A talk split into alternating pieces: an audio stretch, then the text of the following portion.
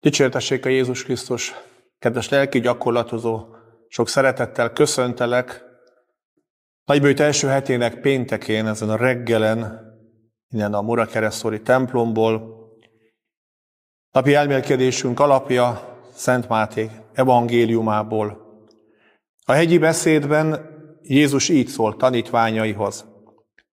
Ha igaz voltotok, nem múlja felül az írástudókét és a farizeusokét, nem juttok be a mennyek országába. Hallottátok, hogy a régieknek ezt mondják, ne őj, aki öl, méltó az ítéletre. Én viszont azt mondom nektek, hogy méltó az ítéletre mindaz, aki haragszik testvérére. Aki azt mondja testvérének tesztelen, méltó a főtanács ítéletére. Aki pedig azt mondja, te istentelen, méltó a kárhozat tüzére. Ha tehát ajándékot akarsz az oltáron felajánlani, és ott eszedbe jut, hogy testvérednek valami panasza van ellened, hagyd ott ajándékodat az oltár előtt, s menj, előbb békülj ki testvéreddel. Csak azután térj vissza, hogy bemutasd áldozatodat. Ellenfeleddel szemben légy békülékeny, amikor még úton vagy velem, nehogy átadjon a bírónak, a bíró pedig a börtönőrnek, és börtönbe vessenek. Bizony mondom neked, ki nem jössz onnan, még az utolsó garast is meg nem fizeted. Többször is elhangzott a mai evangéliumban ez a szó, testvéred. Hogyan lesz a másik testvéremmé? Úgy, hogy Isten az én mennyei atyám.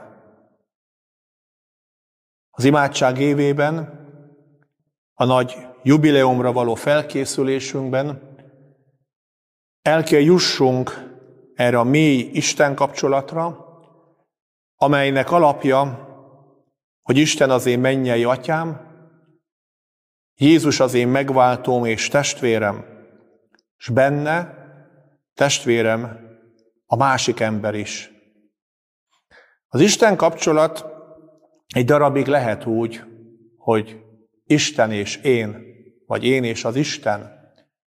De Isten ezt a kapcsolatot aztán kitágítja. Ennek a kapcsolatnak a kapuját szélesre tárja, úgy, mint a kereszten Jézus a két kezét. Nagypénteken, ha odafigyelünk a tíz nagy könyörgésre, mindenki belefér. Abba a tíz könyörgésbe. Mindenkiért imádkozunk, hitetlenekért, a választott népért, vezetőkért, betegekért, úton lévőkért, stb. A mi testvérünk Jézus a kereszten tágra nyitotta kezét, és azóta mindenki az ő testvére, és mi is egymásnak testvérei vagyunk. Térjünk vissza picit a mi atyánkra.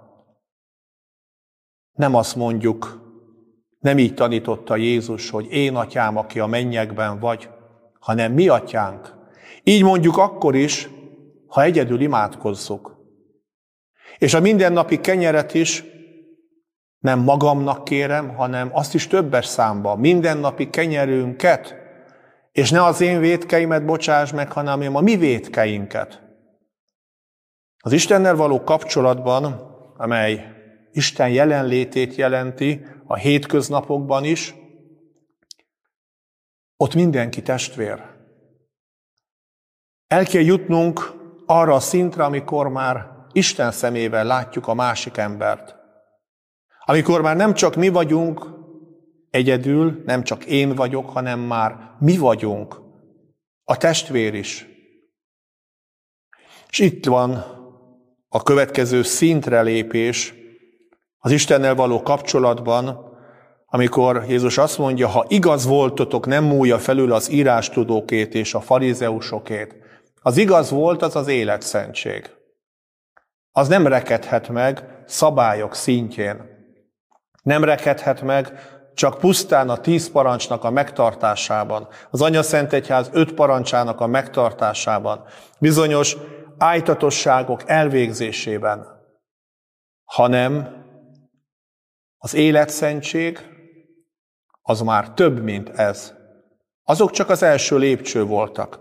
Az életszentség az a szüntelen Isten jelenlétében való élés. Nap minden órájában és minden percében. Az életszentség az, amikor Isten szemével látom ezt a világot, látom a másik embert, és látom magamat is. Ha Isten szemével látom magamat, akkor tudom, hogy Isten megbocsát. Tudom, hogy Isten irgalmas. Tudom, hogy Isten szeret. Ha Isten szemével látom a másikat, akkor a másik ember is kedves előttem. Akkor nem mondom neki azt, hogy te esztelen, te istentelen. Akkor nem ítélkezek, hanem testvért látok benne. Egy olyan valakit, aki hozzám hasonlóan rászorul Isten irgalmára és szeretetére, és csak abból létezik, Isten szeretetéből. Életszentségem az Istennel való kapcsolat. Ebből látom Isten szemszögéből ezt a teremtett világot, és akkor megbecsülöm ezt a teremtett világot és a környezetemet.